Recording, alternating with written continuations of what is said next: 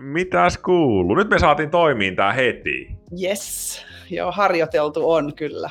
Eihän sulle jäänyt traumoja viime kerralla. No ei, ei jäänyt, mutta mä otin, mulla on siis toinen tietokone mukana mun vanha varmuuden vuoksi. No niin. niin, että mä olin ihan rauhassa, että kaikki välineet mukana. Me viimeksi puhuttiin niin kuin yleisellä tasolla traumoista. Mä muistan, meillä oli paljon niin kuin, me vähän määriteltiin kaikkia trauma eri tasoja ja, ja, ja mm. sitten sä puhuit paljon just näistä vireystila-asioista. Ja... Joo. Mutta mut jotenkin se oli semmoinen tosi yleislaatuinen. Sitten sä sanoit lopuksi, että olisi niin kiva tulla uudestaan ja sanoa tämmöisiä niin konkreettisempiakin vähän vinkkejä. Mm. Arkipäivän neuvoja. Traumoihinhan sisältyy, muistakaa ihmiset, siis on massiivinen juttu, siihen liittyy kaikki vireystila-asiat melkein paljon ja Siihen Kyllä. liittyy posttraumaattinen stressireaktio ja dissosiaatio ja derealisaatio. Siinä on hirveästi niin kuin seuraamuksia. Joo. Niin, niin saa kysyä ihan mitä vaan. Täältä tulikin heti eka kysymys, että voiko traumaa hoitaa yksin? Se riippuu traumasta ja henkilöstä ja resursseista sillä hetkellä elämässä.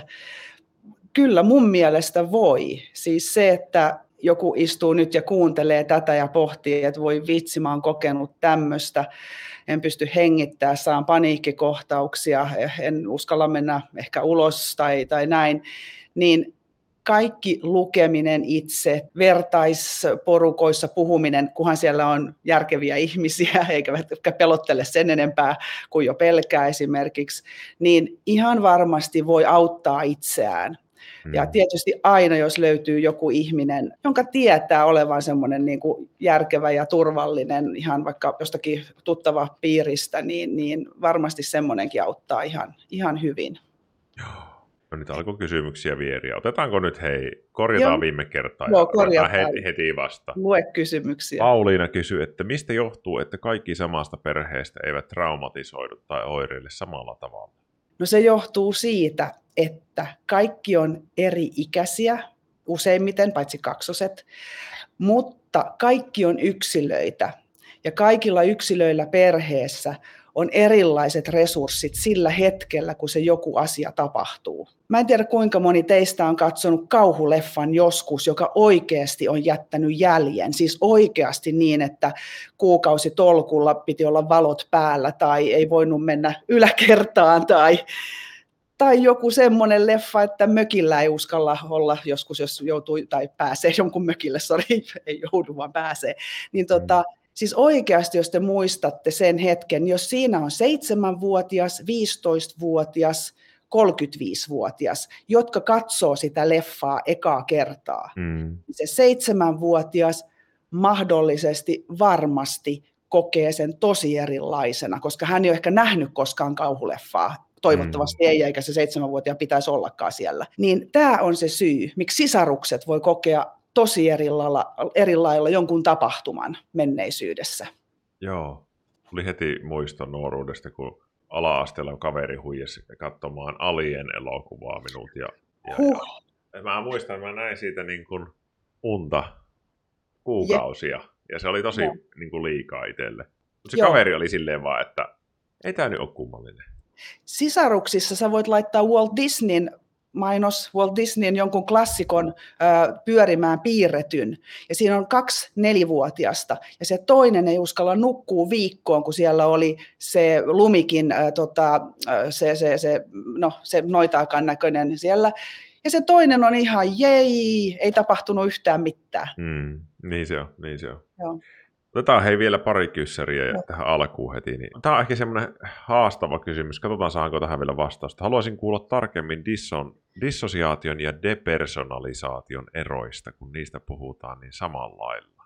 Toi on melkein niin, että Ville, vastaat sä tohon noin. Eli jos sä mä, kahteen eri... Mä, mä yritän. Dissosiaatio voi siis olla mitä tahansa, missä ihminen vähän niin kuin vaipuu pois tästä läsnäolostaan, missä se nyt on niin kuin tällä hetkellä. Eli mm. jos mä nyt dissosioisin, niin se voisi olla pientä tai isoa. Mä voisin olla mm. silleen, mä varmaan tuun tekemäänkin tämän illan aikana silleen, mm. että mä jossain kohtaa vähän on silleen, että hei, mistä sä puhuitkaan. Joo. Se voi olla mie- lievää dissosiaatiota. Se paha dissosiaatio voisi olla semmoinen, että mä olisin ihan niin kuin pois tästä.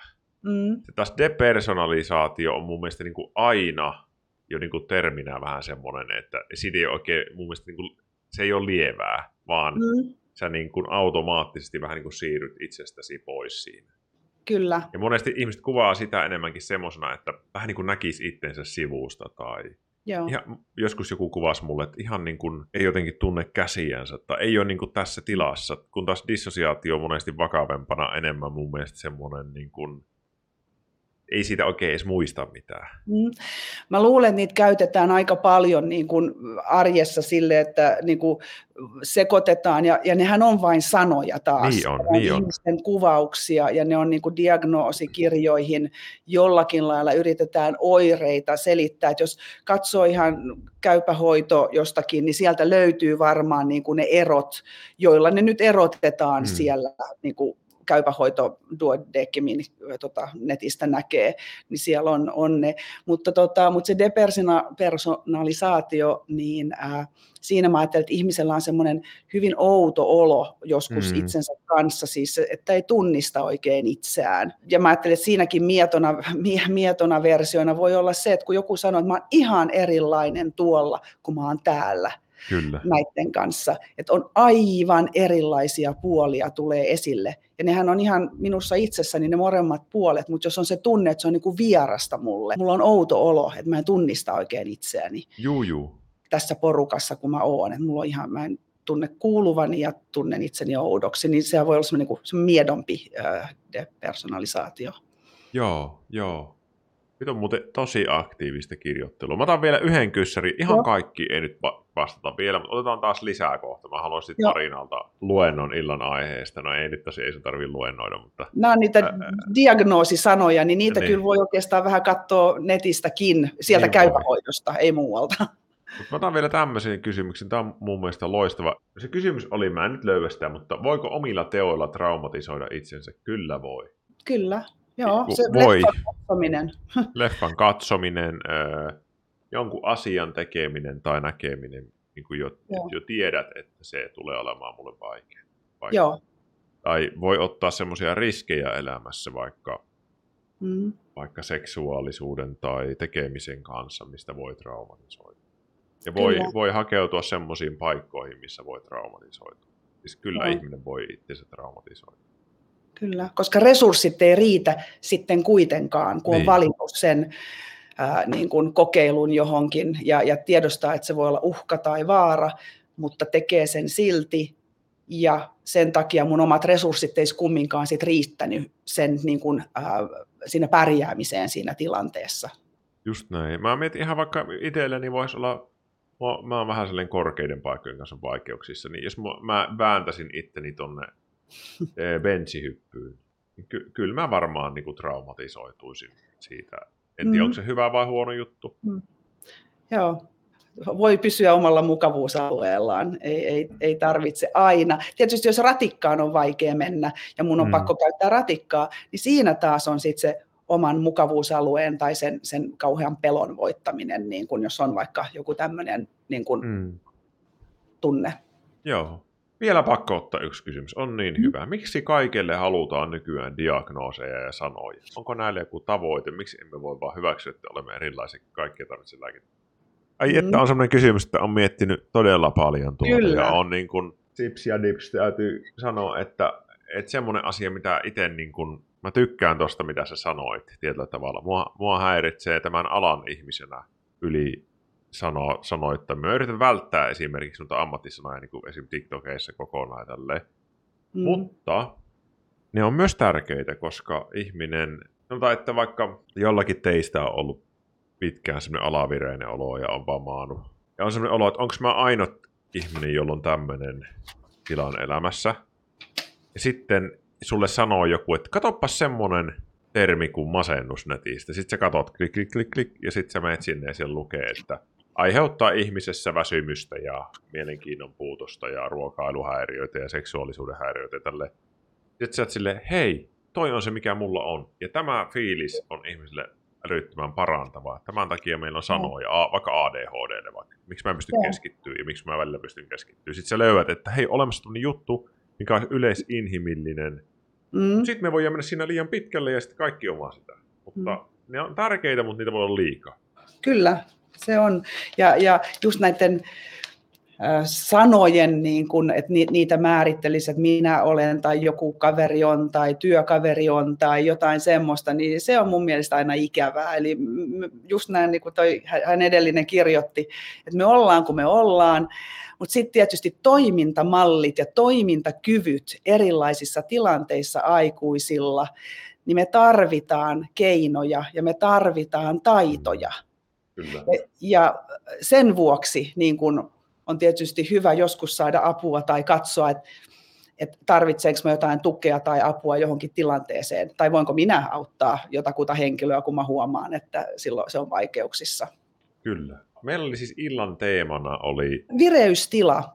Kun puhutaan, kaikki puhuu stressistä tänä päivänä, ja taisitte puhua Kati Kannisen kanssa myöskin Kyllä. vähän sinne suuntaan, niin, niin mutta kun se on se, mitä nyt just tällä hetkellä ehkä meidän maailmantilanteessakin, niin ihmiset on aika ylivireystilassa, mm. sanotaanko näin.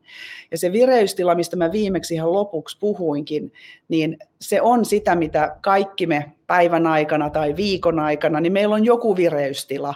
Joo. Meillä, me ollaan tosi aktiivisia, nukuttu hyvin, kaikki sujuu. Tai sitten mä oon lopen väsynyt ja tuntuu, että mä raahaan jalkojani perässä koko päivän ja loppupäivästä mä oon ihan naatti eikä keskittyminen suju. Niin se on sitä vireystilaa ja kun mä puhun aina niin mä en koskaan halua hei vähätellä kenenkään kokemuksia tai asioita, kun mä annan näitä esimerkkejä myöskään. Mä ajattelen, että moni ihminen kuuntelee ja kaikki on oman itsensä asiantuntijoita. Mm. En missään nimessä ole kenenkään muun ihmisen elämän asiantuntija. Mutta tälle yleisesti, teoreettisesti, niin aikuinen ihminen, niin meillä tulisi olla se taito säädellä vireystilaa päivän aikana. Mm. Jos meillä on paljon kuormitusta paljon tapahtumia, paljon asioita, jotka on surullisia, väsyttäviä, vaikeita, ahdistavia, käsittämättömiä, niin silloin tulee vaikeammaksi säädellä vireystilaa. Ja me joudutaan semmoiselle autopilotille. Eli kun työkaveri sanoo, että sähän vaikutat väsyneeltä. No enkä vaikuta väsyneeltä ollenkaan. Mm. Eli mä reagoin sen sijasta, että mä sanoisin, että joo, mm, on vähän väsy, mutta hei, kyllä tämä sujuu tässä näin. Mm. Eli mun toiminta olisi, mä säätelen sitä, vaikka mä oon ihan tosi väsynyt, niin mun ei tarvitse sitä työkaverille kertoa. Eli mä säätelen itse, valitsen itse, mitä mä vastaan esimerkiksi. Mm. Enkä ärähdä tai särähdä tai näin. Mutta jos on traumakokemuksia, niin silloin ihminen hyvin usein on todella paljon siellä yrivireystilassa, koska ihminen on niin kuin asetettu siihen moodiin. Ja Joo. silloin se oman vireystilan säätely on just usein aika hukassa. Että mä oon tosi väsynyt tai lamaantunut, tai sitten mä kuljen siellä ylhäällä jossakin enkä pysty rauhoittumaan.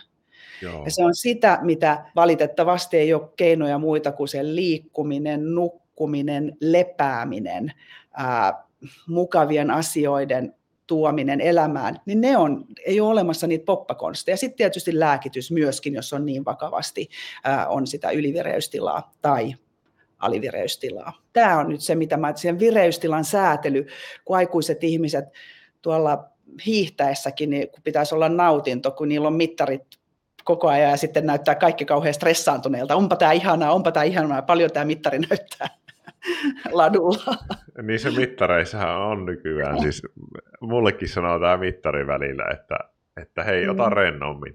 Et Joo. Mä asetin mä lenkille, niin mittari sanoo, että ei tänään. Mutta siellä mä ajattelen ihmiset, jotka nyt kuuntelee, niin, niin traumatapahtumia menneisyydessä, niin niitä on monilla. Mutta tietysti on todella ikäviä asioita, ja jos ne pulpahtelee pintaan koska tahansa, niin silloinhan ne on niitä trauma, traumatapahtumia, joita on hyvä käsitellä ää, jossakin kohtaa. Mä vielä mietin, kun vireystila on niinku ihan kellä tahansa haaste, mutta sitten mm. miksi se liittyy niinku traumaan niin olennaisesti? No traumaan se liittyy sen vuoksi, koska taas kerran, jos mä koen uhkaa, ja trauma on joku koettu uhka. Mulla on täällä tosi hieno kuva. Kattokaa tämmöinen näin. Siinä on kyykäärme ja sitten siinä on aivot. Ja Joo. siellä lukee taistele tai pakene. Mutta se kyykäärme, niin sehän voi olla mikä tahansa uhka. Hmm. Jos mä oon kolmevuotias ja mun vanhemmat riitelee, niin se voi olla se uhka uhan tunne eli pelko. Jos mä oon viisivuotias, seitsemänvuotias, kaverit jättää ulkopuolelle, vie mun koululaukun, no se on todella suuri uhka seuraavana päivänä. Hyvin monet asiat, mutta eri iässä, voivat olla niitä traumaattisia kokemuksia, ja jos niitä tapahtuu liian usein, liian paljon, ja ei ole resursseja selviytyä niiden läpi tai aikuiset ei ole läsnä tai paikalla, niin silloin meidän vireystila on koko ajan siellä ylhäällä.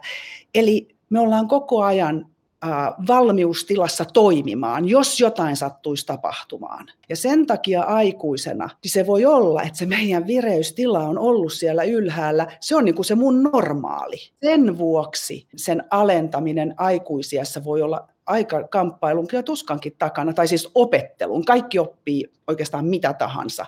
Joo. Pitää olla tietoinen ensin ja huomata. Joo, joo, joo. pitää löytää semmoinen niin kuin joo. sopiva vireystila alue. Joo. Ja sitä ei voi tehdä, jos on aina se, jos mä pelkään ihmiset on osoittautunut vaarallisiksi koko mun kasvuaikana tai mä oon joutunut jossakin vaikka pahoinpitelyn uhriksi, vaikka vaan sen yhden kerran, vaan sen yhden kerran, mutta jos mä oon jo monta kertaa joutunut pahoinpitelyn uhriksi, niin se on ihan varmasti vaikuttava tekijä mun olettamukseen, tiedostamattomaan oletukseen ihmisistä yleensä. Mm. Eli kun mä astun bussiin, niin mä jo on ihminen, joka huomioin, ai toi on vähän huonolla tuulella, ai toi istuu tuolla, enpä mene tonne noin. Joku muu tulee sisään bussiin, jolla ei ole niitä kokemuksia. Se ei katso näitä ihmisiä, sillä on ihan lepposa olo ja se menee istuu mihin tahansa. Se on muuten tosi tärkeä juttu. Kaikki voi miettiä tota bussivertausta. Eli no. omalla kohdallaan, kuinka mm. herkkä on, on se, että se vireystila pomppaa kattoa. Jos sä menet vaikka ostoskeskukseen tai bussiin tai luokan eteen tai treffeille. Mm. Just. Ja kuinka nopeasti sulle tulee sellainen olo, että... Uh, Joo. Se... Ja kuinka paljon huomioin, niin kun, jos mä puhun ihmisistä, että, niin kun, että mä huomioin muita ihmisiä, että muiden ihmisten ilmeet ja sanomiset, ne vaikuttaa muhun. Se ihminen ei tiedä ollenkaan. Se joku huutaa korkealla äänellä tuolla, joku ihan muu ihmisen, ihminen tuolla kauppakeskuksessa, ja mä reagoin vaikka sillä ei ole mitään tekemistä minun kanssa sillä hetkellä. Ai että tuosta tuli mieleen niin kuin niitä aikoja, kun oli paljon näitä terroriiskuja ja sitten kun kävi ulkomailla. Mm. Ja sitten oli jossain väkijoukossa ja sä kuulit jonkun vähän vääränlaisen äänen. Niin sä olet heti silleen, mm. uhuh. Ja se, niin kuin, se uutisten aiheuttama trauma oli niin kuin välittömästi siellä, että nyt mm. tapahtuu jotakin. Ja tänä päivänä niin kyllä mä oon suositellut aika monelle ihmiselle, että jättäisi katsomatta uutiskuvia Kyllä. tällä hetkellä. Meidän Joo. ei tarvitse nähdä kaikkea. Ei tarvitse kaikkea nähdä. Ei. Hei, voitko kertoa lisää siitä? Se on mun mielestä semmoinen tosi tärkeä ymmärtää olisi kaikille meille semmoista oikein kunnon psykoedukaatiota. Se taistele tai pakene ilmiö. Mm. Kun se liittyy tähän niin olennaisesti. Ja minusta tuntuu, että minä en ole ikinä osannut selittää sitä hirmu hyvin. Joo.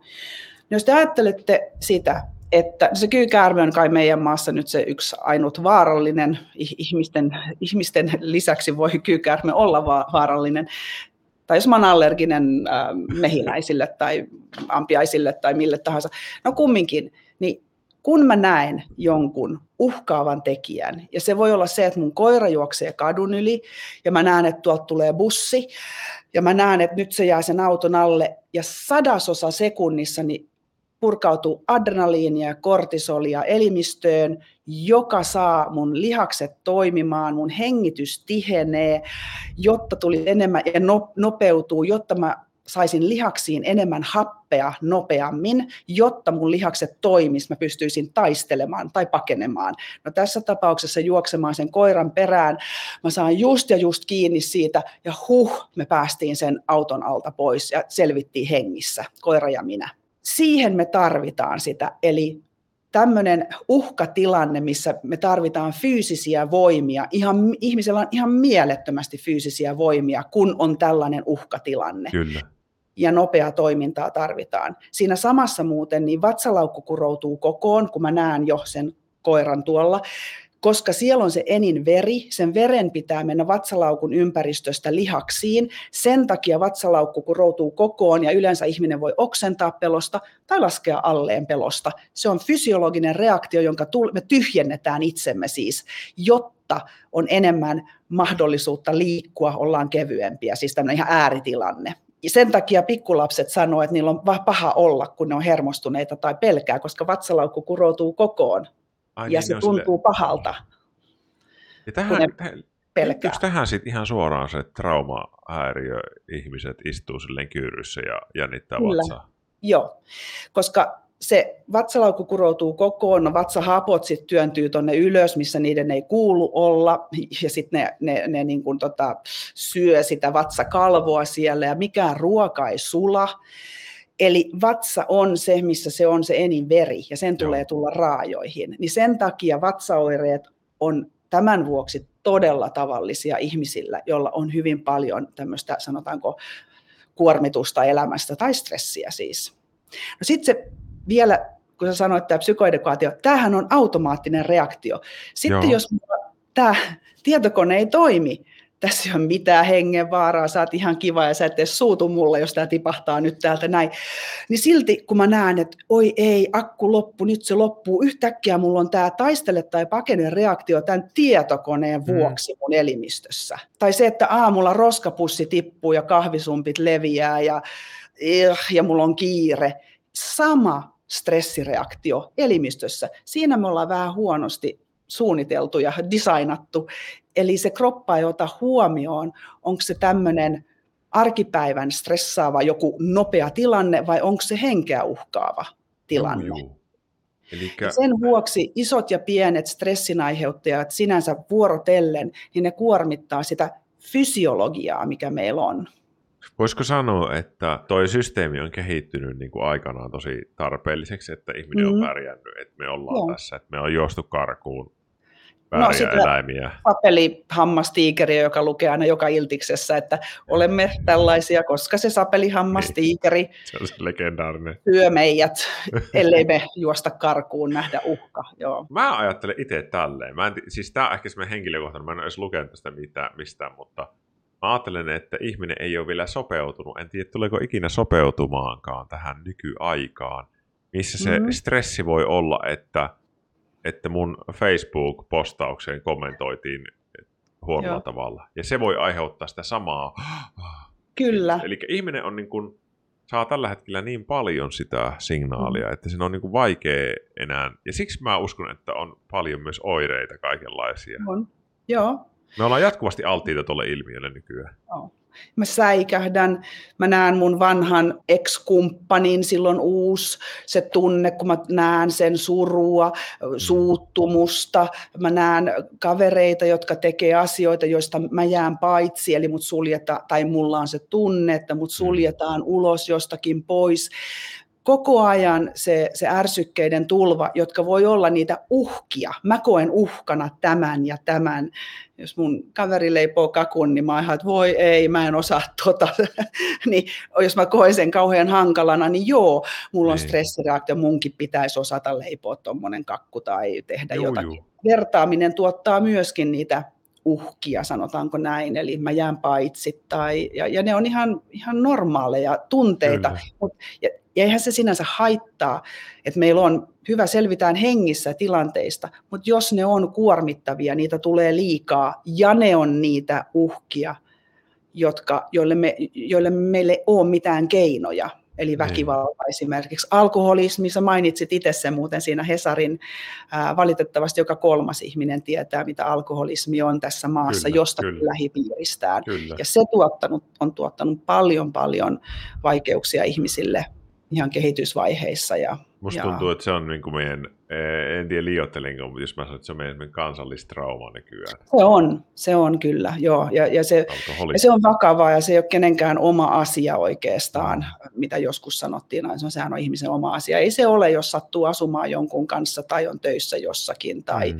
yleensäkin niin kuin on muita ihmisiä ympärillä, niin sit se ei olekaan oma asia, se, se että jos se häiritsee elämää. Ai että toi, on, toi oli hyvä, kun sä selitit ton auki ton. taistele tai kuole. Siinä on konkreettisesti se mieli Kyllä. yrittää valita, että menkö mä tappelemaan vai Joo. juoksenko karkuun. tai juoksenko karkuun.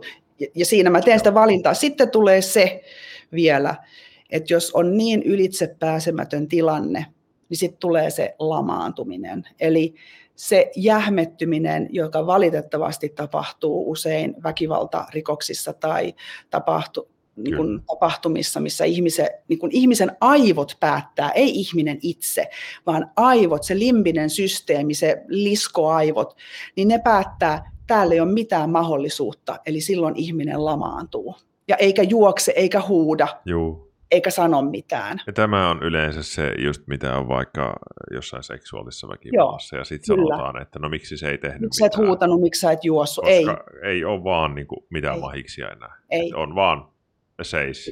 Keho lamaantuu, Kyllä. koska meidän aivot laskee, että jos te tiedätte joskus antiloopit, no nämä National Geographic, niin ne Pomppii siellä. antiloopit, kun ne säikähtää, ei kun se on saanut kiinni, niin se retkahtaa, se ei ole kuollut vielä.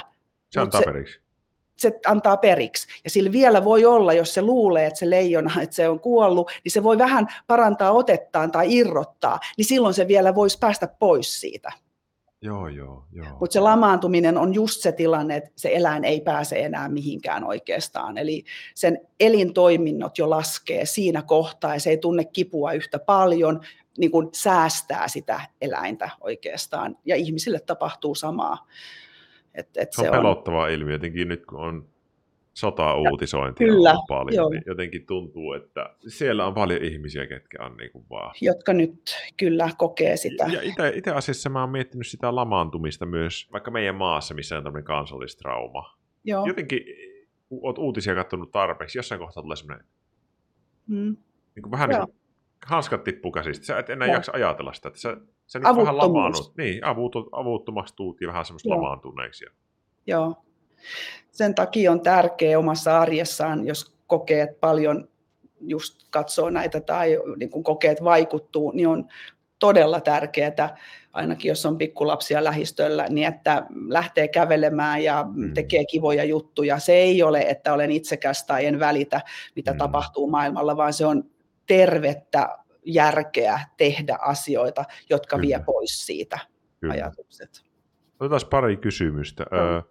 Miten päästä eroon traumojen vertailusta? Tuntuu, että muiden traumat ovat vakavempia itsellä lieviä. Sen takia tuntuu hankalalta puhua niistä terapiassa.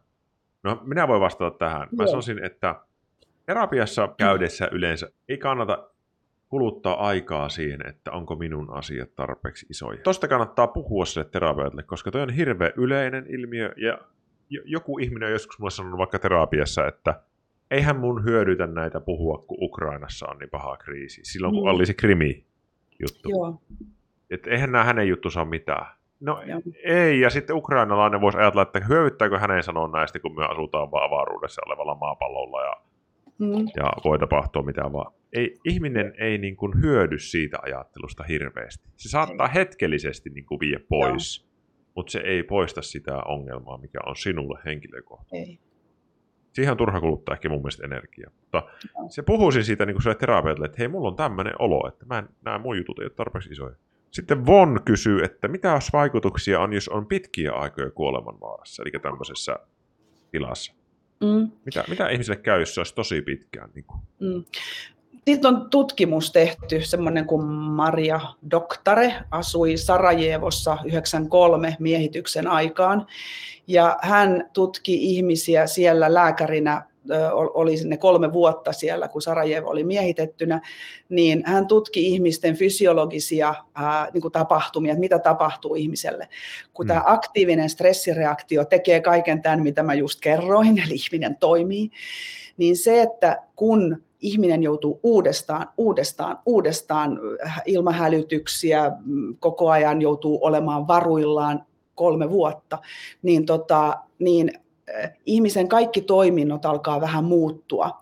Eli jos se adrenaliini ja kortisoli ennen oli siellä ylhäällä näin, mutta se alkaa tekemään sitä, että äh, tulee erilaisia sydämen niin kuin verenpaineen vaihteluita esimerkiksi. Se, että veren sokerin vaihtelut, verensokeri tarvitaan siihen toimintaan, siihen Mm. aktiiviseen, eli passiivinen tämmöinen pitkäaikainen stressi tuottaa verensokerin vaihteluita, se tuottaa tota, infektioherkkyyttä. On olemassa semmoinen lista näistä, niin kuin, mitä kaikkea fysiologiassa tapahtuu. Eli ihminen alkaa, niin kuin jää, tulee lihaskipuja, kun lihakset jännittyy aktiivisessa jo, jo, jo. stressi, niin tässä passiivisessa pitkässä, niin tulee lihaskipuja, tulee kaikenlaista fyysistä ongelmaa, jotka on niin kuin vastakohtia vähän sille aktiiviselle, nopealle ää, toiminnan ää, stressireaktiolle. Eli elimistö ei jaksa pitkällä aikavälillä tätä näin. Ja sitten mun pitää tähän sanoa, doktore lähti Tukholmaan takaisin tämän jälkeen, oli lääkärinä isossa äh, vakuutusyhtiössä, missä oli fuusio, kaksi vakuutusyhtiöitä fuusioitiin. Ja siellä ihmiset odotti sitä, että saako potkut vai ei ja kenen, kenen malli on parempi. Ja mitä kaikkea siis turvallisessa Tukholmassa, mm. kauniissa rakennuksessa.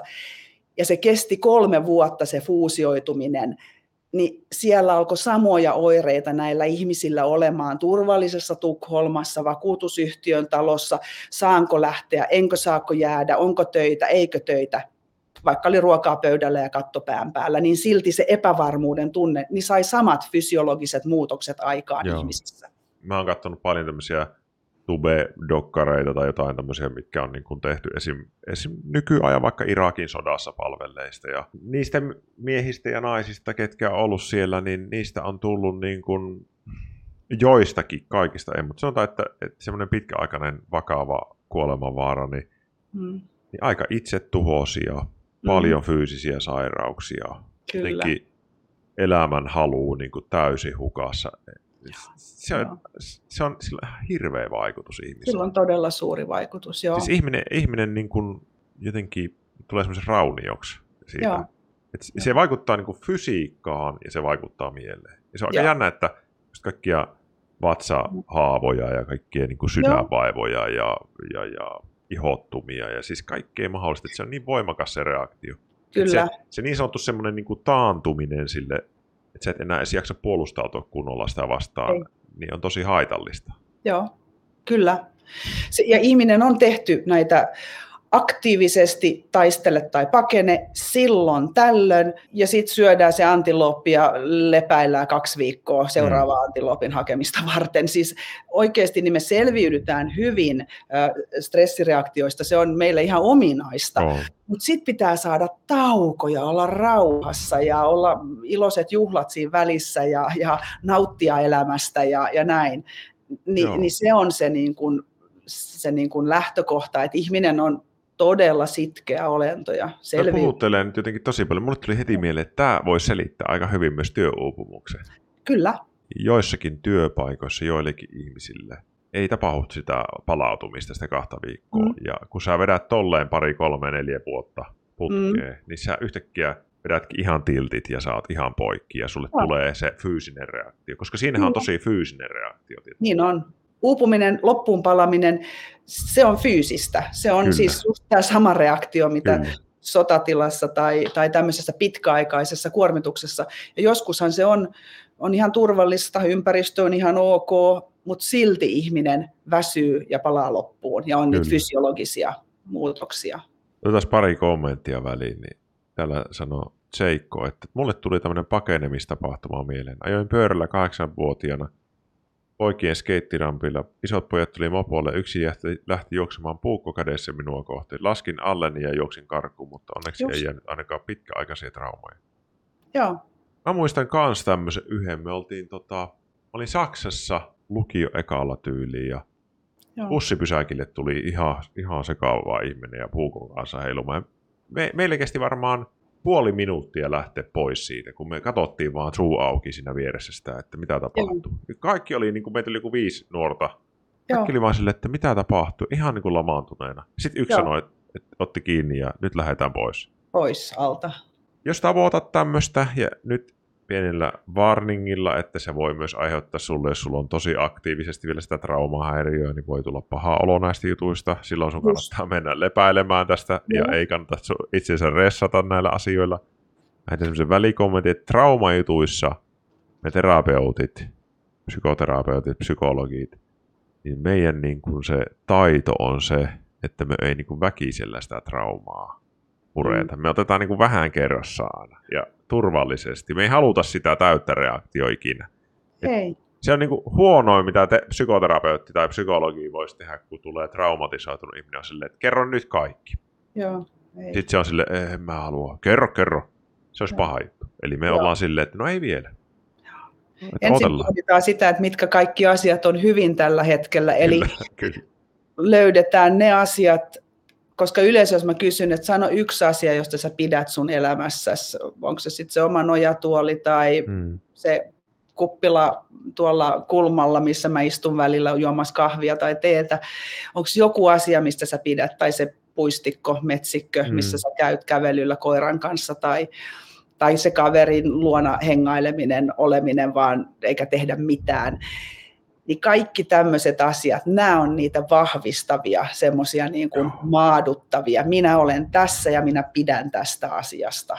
Juu, Se on yksi keino vaikka hoitaa itseään Joo. että löytää niitä joitakin asioita, mistä pitää ja viihtyy tai missä pystyy tekemään jotakin semmoista, joka on rentouttavaa tai kivaa yleensäkin. Kati kysyy, että onko trauma vakavampi, jos reaktiona on lamaantuminen. Tuokin on varmaan hyvin henkilökohtainen tilanne. Toiset Joo. ihmiset lamaantuu, Joo. toiset ei lamaannu millään, ja silti se trauman seuraamus voi olla iso. Eli Joo, mulle tulee aina trauma tämmöisestä niin kuin massiivisesta traumasta mieleen. Niin kuin viime vuosikymmeniltä tulee se Taimaan tsunami, mitä on Joo. tutkittu tosi paljon. Ja siellähän kävi niin, että osa ei tehnyt mitään, hukkuvat siihen vaan ja osa roikkui ihan viimeiseen asti. Sitten kun ne tuli tänne takaisin, vaikka Suomeen, niin silti niillä oli, ketkä oli ollut pahassa paikassa ja niillä, ketkä oli lamaantunut, niin oli niitä traumaoireita erityyppisiä. joo, Mutta on ihmisillä erilainen niin kuin, sietokyky kyllä, että Joo. se, se vaihtelee tosi paljon. joo, se vaihtelee. Joo. Sitten kysyy vielä, kaksi kertaa kysyttiin samaa, otetaan se vielä ennen kuin jatketaan vähän eteenpäin. Niin, että voi, entis jos yöllä herää niin kuin semmoisen traumati, trauma pakene oloon, että onko se mahdollista? Kyllä, kyllä se on mahdollista. No siihen, siihenhän hyvin monet esimerkiksi tota, sotilaat herää. Eli Kyllä. mä itse tein meidän omien sotaveteraanien kanssa töitä vuonna 1996-2006. Silloin heitä oli vielä kuntoutuksessa. Mm. Ja silloin puhuttiin paljon tästä. Ja jos on jotain tämmöisiä, tota, tämmöisiä unia, painajaisunia tai kauhuunia, niin se yksi keino, jota aina kannattaa siis tehdä oikeasti, mulla on tässä näin se, eli kun sä heräät siihen kamalaan tunteeseen, niin hengitä aivan ensin, se on numero yksi. Sitten sä katot jotakin esinettä, sun herätyskelloa tai sun puhelinta, siis katsot esinettä vain sun siinä makkarissa, missä sä oot, ja katot, että minkä näköinen se on. No se on tuo sama puhelin, mikä mulla aina on ollut. Sitten Mm. sä katot, että hei, mä oon täällä näin, tämä on mun huone, tämä on se, missä mun tulee olla. Sitten sä kokeilet vaikka sun peittoas, tämä on tämä mun peitto, miltä se tuntuu, ja mä oon tässä näin, ja sitten hengittää. Kyllä. Eli se, että ihminen niin kuin huomioi, että mä oon tässä nyt, ja mun keho on tässä, ei siellä unessa enää, eikä menneisyydessä, vaan tässä ja nyt, ja mä oon turvassa. Ja se on semmoinen niin kuin fyysinen keino ää, käyttää aisteja ja todeta, että mä oon nyt ja tässä ja kaikki on ok. Ja hengittäminen on yksi keino, millä sitä voi tehdä. Eli hengittää rauhallisesti sisään ja ulos, Joo. koska hätääntynyt ihminen hengittää aina tosi nopeeseen tahtiin. Joo. Toi oli hyvin, hyvin sanottu. Sitten me on vähän käyty läpi tota vireysjuttuja ja pakene ja taistele ilmiöitä, joka on tämmöisen oikein niin kuin perustaa. Sopii Joo. moneen muuhunkin, mutta oikein traumajuttujen niin kuin se On. ydin. Joo.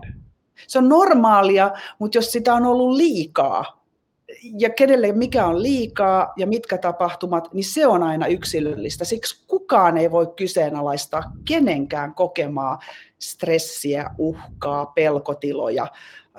Kun kaveri sanoi, että no eihän toi ole mitään. No ei, kun äidin siskon kaimallakin oli sama juttu ja eikä si- e- e- me ei voida vertailla. Kaikilla on, jos mä koen tästä jotakin hankaluutta, vaikeutta, pelkoa tai, tai niin kuin vaikeuttaa mun elämää, niin silloin se on tosi ja silloin terapeutille sen kertominen, että tämä vaikeuttaa mun elämääni, mm. niin se on aina ok. Sitten Karoliina kysyy, että voiko trauma nousta myöhemmin pintaan jonkun esimerkiksi stressaavan elämänmuutoksen takia? Taustalla on vanhemman kuoleman pienenä ja mu- muutoksena muutto yksin toiselle paikkakunnalle. Kyllä. Ja mm. silleen se menee just. Se oli hyvä, hyvä kysymys. Kun, huom- kun huomaa sen, että hei, miksi mä voin tällä lailla, niin silloin hän osasi jo, tässä niin oli se Karoliina, osasi jo sanoa, että kun ehkä muuttopaikkakunnalle ja vanhemman kuolema, niin hän jo oikeastaan ehkä tietää, että nämä on niitä asioita, jotka vaikuttaa häneen tällä hetkellä sitten. Semmoinen hieno sana sille on nykyään triggeri. Mutta se, triggeri, olla, se, se on semmoinen mikä tahansa. Liipasin, liipasin tota, aiheuttaja, joo. Eli ihminen, jolla on traumataustaa, niin voi saada sen, että se voi aktivoitua tapahtumasta, elämänmuutoksesta, mm. ihmissuuden muutoksesta, vaikka hajusta, Joo. jostain äänestä. Voi olla mikä vaan, koska traumassa on paljon semmoista, että vähän niin kuin kroppa, aistit muistaa sen, mutta mieli ei. Ja Joo. sä voit olla, elää vuosikymmenen silleen, että en mä edes muista, mitä on tapahtunut. Sitten sä mm. kuulet jonkun äänen vaikka tai haistat jotain. Niin se mm. jotenkin yhtäkkiä palautuu ja tulee inhottava olo, traumaattinen olo. Vähän niin kuin siinä hetkellä oli silloin siinä paistele ja paistele, taistele ja pakene. Mm. Tulee sama olotila kuin silloin, eli ny- menneisyys tulee yhtäkkiä nykyhetkeen. Toi on semmoinen, mikä mulle oli jotenkin tärkeä aikana oppia. Eli Joo. kun ihminen uudelleen traumatisoituu tai se aktivoituu, niin sun Joo. kroppa pääosin yleensä ja mielikin Joo. sen jälkeen muistaa, muistaa, että tältä se tuntuu. Mm. Ja siksi se on niin hirveä tunne ja siksi ihmiset säikähtää sitä niin paljon, jos ei ole vuosikausiin ajatellut mitään, saanut sen hyvin paketoitua sinne jonnekin. Puolustusmekanismi on hyvä, eli me jätetään traumatapahtumat jonnekin semmoisen arkkuun, suljetaan, se on vähän niin kuin komero, mihin me mm. suljetaan niitä, ja se on ihan hyvä, ja päästään toimintakykyiseksi ja opiskellaan ehkä ja löydetään työpaikat tai ihan mitä tahansa. Mutta sitten jossakin vaiheessa, jos niitä on paljon tai se on ollut vakava, niin se voi aktivoitua. Eli se riita mm. tai se tilanne tai se joku asia, niin silloin on sinänsä aika hyvä tietää, mitä siellä menneisyydessä on. Aina me ei voida muistaa niitä. Oikeasti ei muisteta siis, jos me ollaan mm. oltu hyvin pieniä. Otan vielä yhden kysymyksen, kun tämä on niin hyvä. Kuinka pitkäaikainen perheväkivallan näkeminen vaikuttaa lapsen kautta nuoren? Itse en muista melkein mitään niistä ajoista, vaikka tiedän, että sitä on tapahtunut viikoittain. Mm. Pystynkö joskus muistamaan sitä? Kyllä mä sanoisin, että, että, että kun kumminkin terapiaa on tehty kauan, niin joskus ne muistot jää sinne, eli saa vaan tiedon niistä, että näin on ollut isoveljeltä, isosiskolta, että sä et muista varmaan. Mutta kyllä ne muistikuvat jossakin muodoissa tulevat, jos aktiivisesti siis käy terapiassa esimerkiksi ja pohtii sitä, että miksi mä mun vaikka puolison kanssa en osaa riidellä, kun mä nukahdan tai mä menen pois heti tai joku tämmöinen puolustusmekanismi, että nyt mä muistan, että mun vanhemmat riiteli, mutta miksi mä en muista sitä? No se on ollut niin uhkaavaa tai niin vaikeaa, niin lapsi sulkee niin kuin pois sen, eli ei, ei me, tai ei lapsi, vaan aivot oikeastaan laittaa Kyllä. sen sivuun ne vaikeat tapahtumat. Ja Ville, osaatko sanoa, tuleeko aina muistikuvat esille? Ei. Ei. Ei tule, mutta, mutta siis kyllä mä huomannut, että kovin usein tulee, jos vaan jaksaa, niin kun, Joo. jaksaa paljon. Joo. Yleensä se menee niin, että ihminen tulee terapiaan, niin sen tietoisuus on tyyliin tasolla. On mulla ollut vaikeaa, mutta oli mulla hyvä perhe. Tämä on mm. niin kuin yleisin lähes, Joo. sanot 80 prossaa terapian tulijoista sanoo, että Joo. mulla oli ihan mukava lapsuuden perhe. Joo. Ja sitten siitä mennään eteenpäin. Sitten seuraavaksi tulee niin kuin semmoinen ehkä tunnistaminen, että on sillä ehkä jotakin ollut ja, ja mm. vähän ikävää. Ja, mutta niin kauan kuin ei yhdisty, niin myös oireet on pinnassa, eli on masennus, ahdistus, kohtaukset. Sitten ihminen alkaa yhdistelemään jossain kohtaa, että Joo sanotaan, että nyt mennään jo vuoden kohdalla varmaan, että, Joo. että hei, olihan niitä inhottavia kohtauksia, että äiti Just. ja isä riiteli humalassa ja isä Joo. lähti ajamaan autolla ja mua Joo. pelotti hirveästi. Joo. Nyt ollaan jo niin todella pitkällä. Nyt puhutaan jossain te- pitkässä terapiassa vuosi, kaksi, Joo. Kolme. Kyllä. Sitten siinä kohtaa, kun ihminen saa kiinni siitä tilanteesta, niistä tunteista, niin monesti oireet alkaa häviämään. Joo. Ja tai ensin ne voi vähän pahentua. Voi, voi pahentua. Voi, tu, voi tulla, juu, alkaa... juu, voi Joo. tulla just semmoinen, että se Joo. ahistelee jonkun viikon tosi pahasti. Joo. Kyllä. Sitten jotenkin trauma käsitellään, niin siitä tulee niin osa se ihmisen semmoista... Monesti siihen liittyy muuten, hei mä haluaisin sanoa asi, niin katsojille, että traumojen käsittelyyn liittyy monesti hirveästi sitten surua jossain vaiheessa. Sitten sä oot mm. niin kuin silleen, mä heitän oikein tästä terapiakieltä, mutta sä periaatteessa näet itsesi niin kuin mm. pienenä lapsena tai nuorena mm. mielessäsi, ja sitten sä katot sitä tilannetta vähän nyt aikuisena Joo. empatialla itseesi. Sä näet siellä sen oman lapsen, itsesi lapsena, joka on mm. kokenut sen trauman ja on yksinäinen. Sitten se tulee tosi surulliseksi, käyt Joo. sitä läpi, ja sitten se asettuu. Hmm. Sitten se, niin siitä tulee osa sun tarinaa. Sä muistat hmm. sen. Kyllä. Sä oot elänyt sen läpi. Se ei ole Joo. enää semmoinen pelottavaa ja takaumia aiheuttavaa. Pa- niin kuin painajastakin saattaa hävitä kokonaan. Mutta ei aina. Ei aina, mutta se, että just toi, tämä on se, mitä mä usein kuulin vähän vanhemmalta sukupolvelta, että no, nehän teki parhaansa. No niinhän ne kaikki vanhemmat ja me kaikki vanhemmat yleensä tehdäänkin, mutta on olemassa hyvin taitamattomia ja kyvyttömiä ää, aikuisia. Hmm. Ja sanoisin, että just siellä on voinut olla niillä omilla taidoilla tai resursseilla sitä vanhemmuutta, mutta se ei ole ollut hyväksi just sille lapselle.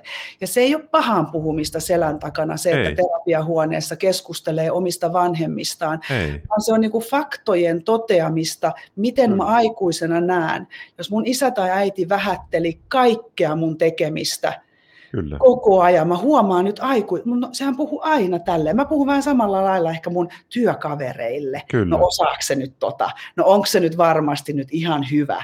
Eli tällä äänellä esimerkiksi niin yhtäkkiä mä voin huomata, että tälleenhän meillä puhuttiin vaikka aika Kyllä. paljon. Kyllä. Ja sitten huomioida, että jos mä olin vain kymmenen, kun tälleen puhuttiin mulle, niin silloin voi ehkä aikuisuudesta nähdä, että no se ei ehkä ollut hyväksi mulle ollenkaan vielä, jos mä olin tämmöinen lapsi, joka tos, todellakin mm. reagoi. Ja se on ehkä sitä surun paikkaa huomata, niin kun, että ne ei osannut olla silleen, että mä voisin hyvin tänään. Ja meidän vanhemmat harvemmin muuttuu koskaan miksikään, ainakaan kun mä oon ollut tämän ikäinen, niin ei ne muutu. Mutta itse voi muuttua ihan hyvin, vaikka ne omat vanhemmat, vaikka ne olisi olemassakaan enää, mm. niin voi saada sen erilaisen tunteen siihen menneisyyteen. Joo, ja voi tulla semmoinen mietin ihan niin kuin itse ja omaa vanhempiani ja nyt omaa tytärtäni, joka on 17. Okay. Joo, joka haastaa minua tällä hetkellä voimakkaasti. Mutta tota, eh, mulla oli se sama joskus tosi paljon ja, ja, ja mä, niin tällä hetkellä mä koen, että mä oon, niin kuin, e, ei ne enää herätä minussa samanlaisia tunteita Just. ne lapsuuden asiat, mitkä, oli, mitkä oli vuosikausia, niin kuin minä hermostuin ja tuli Kyllä. surulliseksi ja yritin vaikuttaa. Joo. Niiden kanssa tulee sinuiksi jotenkin sitten. Kyllä, niin tulee. Se, se on jotenkin... Otetaan vielä yksi kyssäri ja sitten me jatketaan Marina. Voit miettiä jo vähän, mistä haluat jatkaa, mutta tota, voiko olla sellainen jäätävä ahdistuskohtaus ilman mitään tosi isoa syytä? Mulla kävi 2020 alkuvuodesta, etten päässyt kolme viikon kouluun ja oli kunnon breakdownissa. Tuntuu, että en ole vieläkään palautunut täysin. Voi. Ja nyt se perustuu siihen, kun mä äsken puhuin sitä muistamisesta, niin ihmisillä voi olla semmoinen fiilis, että jotain on ollut, mutta mä en muista mitä se on. Ja toinen juttu voi olla, että se trauma voi olla tämmöinen niin ihan perustavanlaatuinen niin kuin perhesuhteisiin liittyvä tosi varhainen juttu tai joku tämmöinen, mitä sä et vaan saa kiinni. Ja mm. myös meillä ihmisillä kaikilla on erinäköisiä tämmöisiä ihan perustraumoja, mitä, mitä me kaikki joudutaan kokemaan niin kuin, niin kuin elämän varrella. Mä voisin joskus pitää niistä ihan Joo semmoinen, minua on puhutellut. Ja ne, ne on tosi semmoisia vaikka jotain isoja, vaikka liittyy äitiin tai... Mutta kun ne on niin varhaisia, että et sä muista, mistä se on. Mutta joku vaan on käynnistellyt tämmöistä tiedostamatonta. Joo. Mä voin sanoa tuohon esimerkin. Kun ennen vietiin lapsi sairaalaan, no ei nyt ehkä ihan, kun, no, kun mä olin pieni, vähän ennen, vielä ennen sitä, niin lapset jätettiin yksin sairaalaan. Hmm. Laitettiin siihen sänkyyn, oli sitten kaksi tai yksivuotias, ja sitten sulta poistettiin nielurisat kertomatta, mitä sulle tehdään, ja saat kaksi, kolme, neljä, viisi tai jotain tämmöistä mm. näin. Ja pahimmassa tapauksessa sut peitellään niin, että sä et pääse liikkumaan siinä sängyssä, Kyllä. ja sä oot kaksi tai kolme, ja sun vanhemmat katoaa jonnekin. Ei saanut niin, olla vanhemmat. Ei saanut olla paikalla ei. vanhemmat. Niin nämä asiat on semmoisia, mitä valitettavasti on tapahtunut aika monellekin, tai siis kokonaisille sukupolville tietysti, koska niin tehtiin mm. vain. Eikä ajateltu, että se voi aiheuttaa lapselle kamalia niin kuin, tunteita, pelkoja, äh, ihan oikeasti kunnon traumoja siitä, että äiti jätti, isä jätti, niin käveli ulos ovesta. Kyllä. Ei tarvitse olla sotalapsi tai sodan kokenut, ihan vaan hoidossa ollut sa- meidän sairaaloissa aikoinaan. Kun ei tiedetty. Siis, ei tiedetty. Siis ei, 50 joo. vuotta sitten ei vielä joo. ole tiedetty, että, että ei ole hyvä, että lapsi kun joutuu sairaalaan, että se vanhemmat pitää laittaa pois. Ja sitten mä sanon toisen, Noniin. jota tapahtuu edelleen. Mun on pakko sanoa tämä, koska Anna se oli just lehdessä. Eli se, että jos meidän vanhemmat on menettänyt esimerkiksi lapsen, on ollut tota, äh, sisaruksen menetys, mä oon ollut yksi tai kaksi ja se seuraava sisarus, kukaan ei enää puhu siitä ollenkaan, koska se oli ehkä keskenmeno tai se oli äh, kuolleena syntynyt lapsi tai jotain semmoista. Ja mä tiedän sen, mutta kukaan ei koskaan ole puhunut, koska se on vaan laitettu sivuun. Sitten on tullut seuraava sisarus ehkä, mutta siellä on yksi semmoinen, kun tekee mm. perhepiirrosta, niin yksi semmoinen katkoviivainen pieni pallo. Mä tiedän, että oli joku semmoinen, mutta mitäköhän se teki niille vanhemmille mm. sillä hetkellä, kun he esimerkiksi menetti sen lapsen siinä välissä ja sitten on tullut muita lapsia. Niin tämmöinen menetetty sisarus jossakin vaiheessa ennen, ennen minun syntymääni tai minun syntymäni jälkeen, niin se vaikuttaa aina vanhempiin jollakin lailla. Ja sitten se vaikuttaa vanhemmuuteen. Hei, tuo on muuten hirveän totta. Ja, ja, ja, ja siis mulle tuli tuosta mieleen myös semmoinen iso juttu, mikä on niin me, merkittävä, merkittävä asia – psykoterapioissa ja on mm. myös trauma, mutta se on ehkä semmoinen pitempikestoinen on, kun sä oot tosi pieni lapsi, vaikka 0-2, mm. niin sun vanhemmalla on vaikka vakava masennus. Just. Joka on siis todella yleinen juttu, mikä selviää. Siis se selviää, niin kuin, tämä on niin terapiassa diipeintä puolta, mm. jota moni varmaan ajattelee, että huha heijaa. Mm. Mutta joskus terapiassa niin kuin kun on vaan kuunnellut paljon ihmisiä, lukenut paljon kehitysteoriaa ja kaikkea, mm. ja tunnistat, että tuo ihminen, kun se puhuu, mä melkein arvaan, että sillä on ollut masentunut vaikka isä tai mm. äiti. Monesti, mm. no äitin masennus vaikuttaa vähän enemmän varmaan mm. yleisellä ajatusmaailmalla nykyään vielä voisi sanoa, mm. tälleen sukupuolittaa vähän. Joo, Vi- vielä vähän, mutta kohta se on aika tasasta. Kohta se on aika tasan, joo, oh. se koko ajan tasoittuu. Sitten monesti se todetaan vielä silleen, että se asiakas jossain kohtaa tyyliin saattaa kysyä sen vanhemmilta, että hei, minkälainen mulla oli se pieni lapsuus. Niin sitten joo. sieltä tuleekin ensimmäisen kerran avoimesti, että joo. joo, kun meillä oli silloin semmoinen tilanne, mä olin tosi masentunut pari joo. kuukautta ja tälleen. Ja se onkin tämmöinen asia. Joo. Tässä on niitä syitä, että me ei todellakaan tiedetä kaikkia ei. juttuja. Mutta kun ne selviää, niin se auttaa vähän. Joo, vanhemmat jäi työttömäksi tai Kyllä. heidän vanhempansa kuolivat tai jotakin semmoista, mikä niin kuin muuttaa sitä, sitä aikuista siellä, hmm. hoitavaa, joka hoitaa. Ai, että oli hyviä juttuja. Joo. Onko vielä kysymyksiä siellä? Eikö nyt, nyt, nyt otetaan, jos sulla on mielessä joku asia, missä haluaisit puhua. No, nyt mä oon kyllä saanut puhua niitä tänne, mutta mä ajattelin siis kysyä tämmöisen, tätä ei kyllä kukaan tiedä, mulla on täällä tämmöinen testi, ja mä kerron, minkä niminen se testi on, niin te saatte nauru, nauraa rauhassa. Tämä nimi on lypsyjakkara-testi. Kuinka moni tietää, minkä näköinen lypsyjakkara on tänä päivänä? Sillä on kolme jalkaa. Okei, okay. voitte googlata sen. Mutta okei, okay. eli kolme asiaa. Kun puhutaan siitä vireystilasta, niin nämä on semmoista kolme kysymystä, mitä, mitä mä kysyn usein, jos ihminen tulee traumaterapiaan mun luo niin ihan näitä arkisia asioita. Eli yksi on tunnesäätely, eli se tunteita, mitä me tunnetaan. Siedätkö voimakkaita tunteita kehossasi ja pystytkö ilmaisemaan ne ilman, että loukkaisit itseäsi tai jotain toista. Pystytkö rauhoittamaan itsesi, kun olet surullinen? Pystytkö rohkaisemaan itseäsi, kun olet peloissasi? Pystytkö rauhoittamaan itsesi, kun olet vihainen? Eli surullinen, peloissani, vihainen. Pystynkö tekemään jotain, kun olen aikuinen?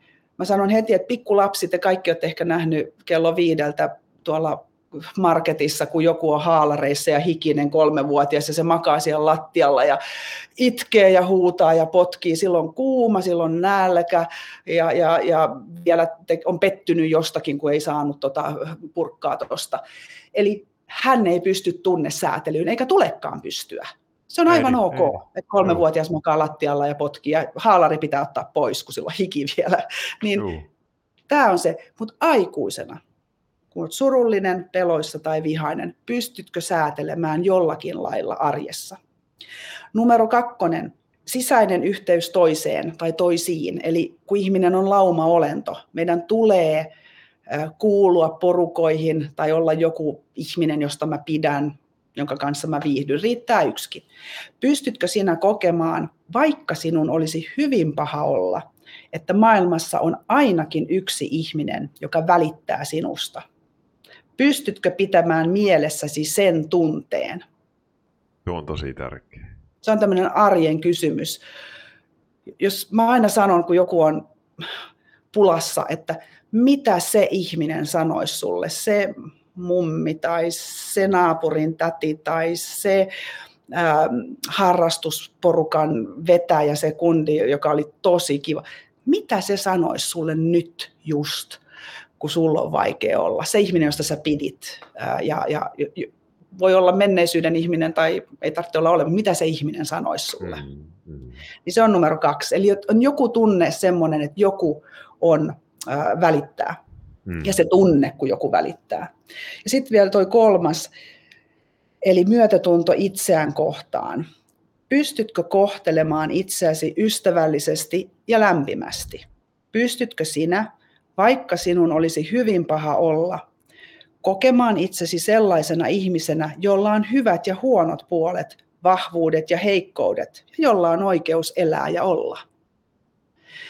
Eli vaikka muussa on kaikkea tätä näin ja mä oon tyytymätön ja, ja mä en aina osaa kaikkea tai en pysty ja on huono olla.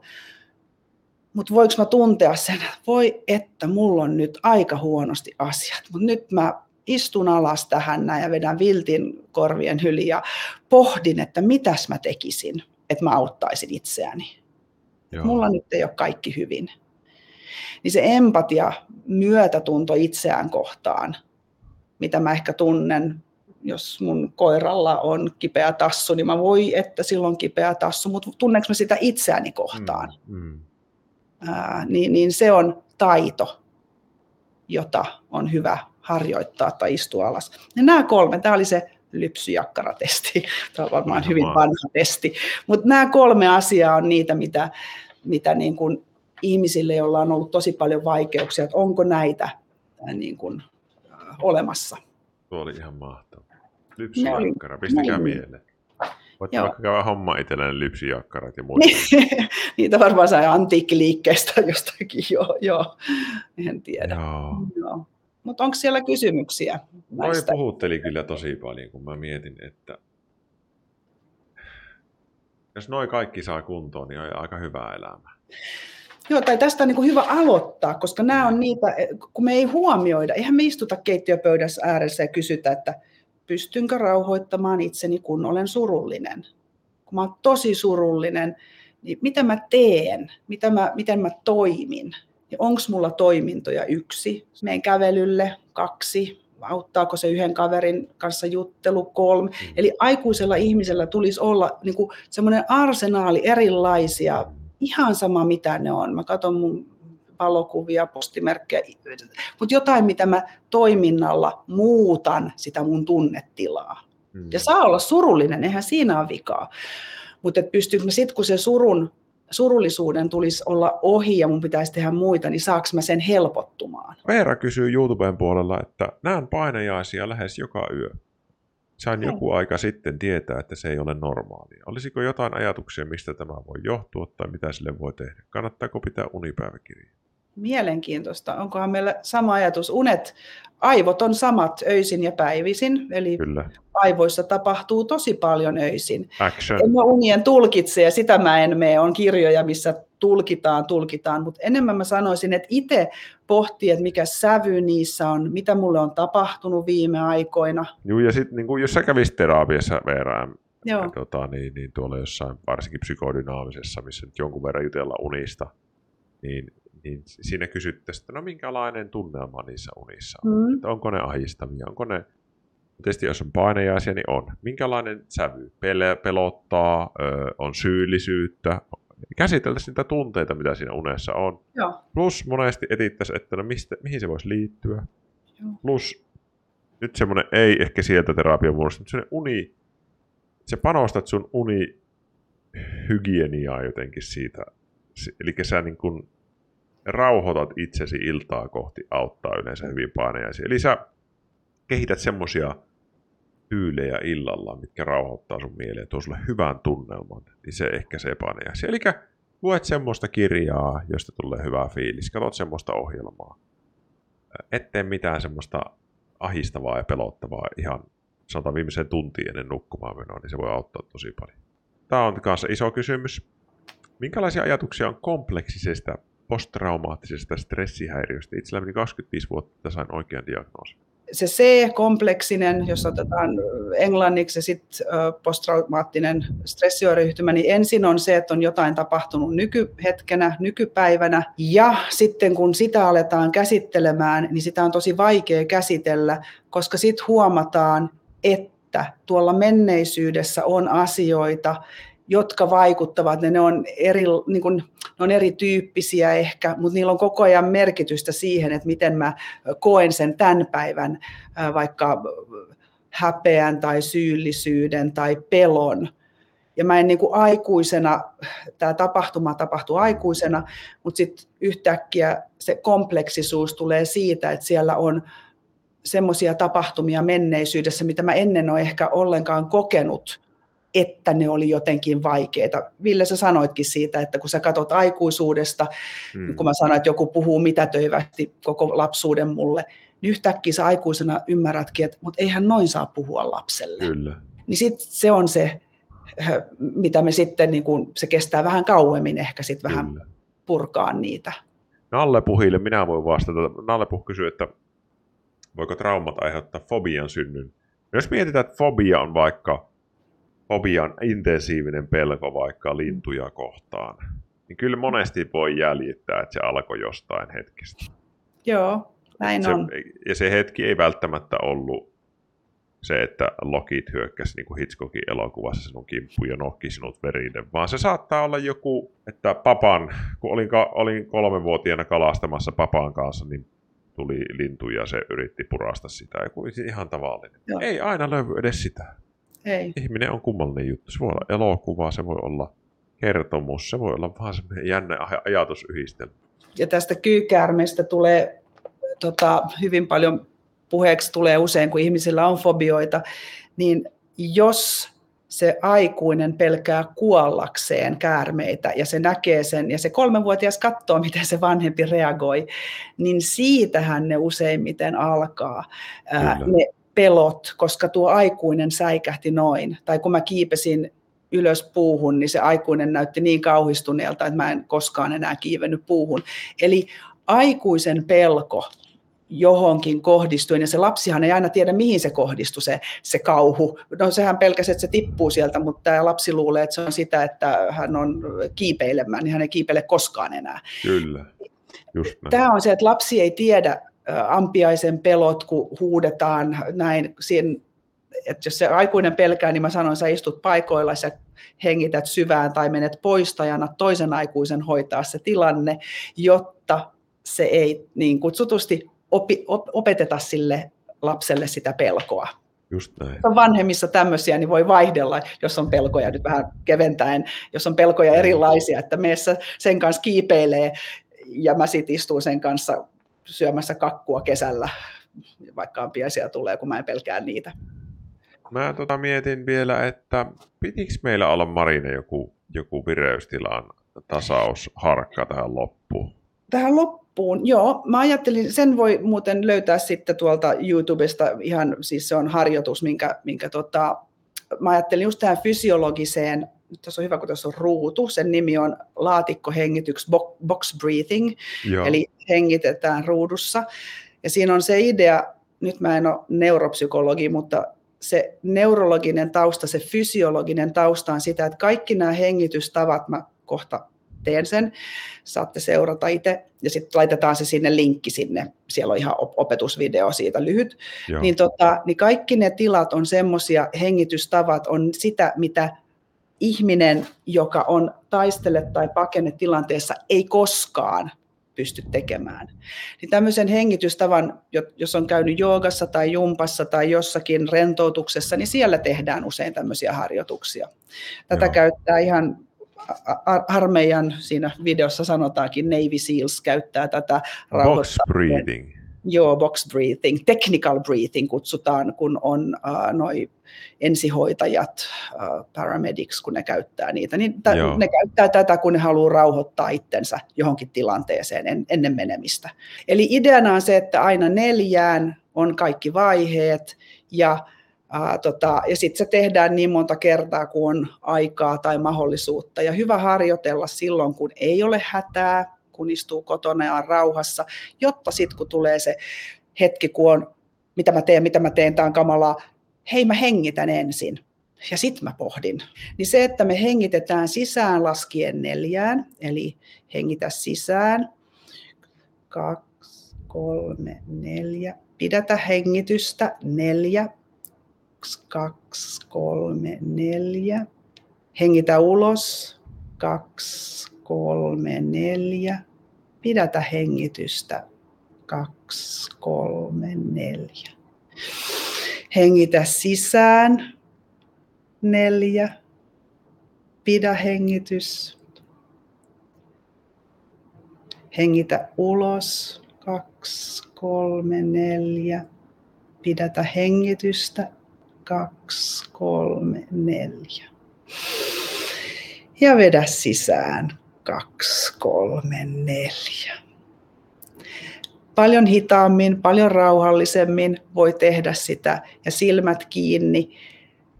Kaikki nämä tilanteet on semmoisia, kukaan ei pidätä hengitystä, keuhkot täynnä. Kun meillä on keuhkot täynnä, niin happea menee rauhassa vereen. Sitten kun mä hengitän ulos rauhassa – sitä ei kukaan hätääntynyt tee. Sitten mä pidätän hengitystä ja tunne, miltä tuntuu, kun keuhkot on tyhjät. Ja sitten mä saan taas täyttää keuhkot ilmalla.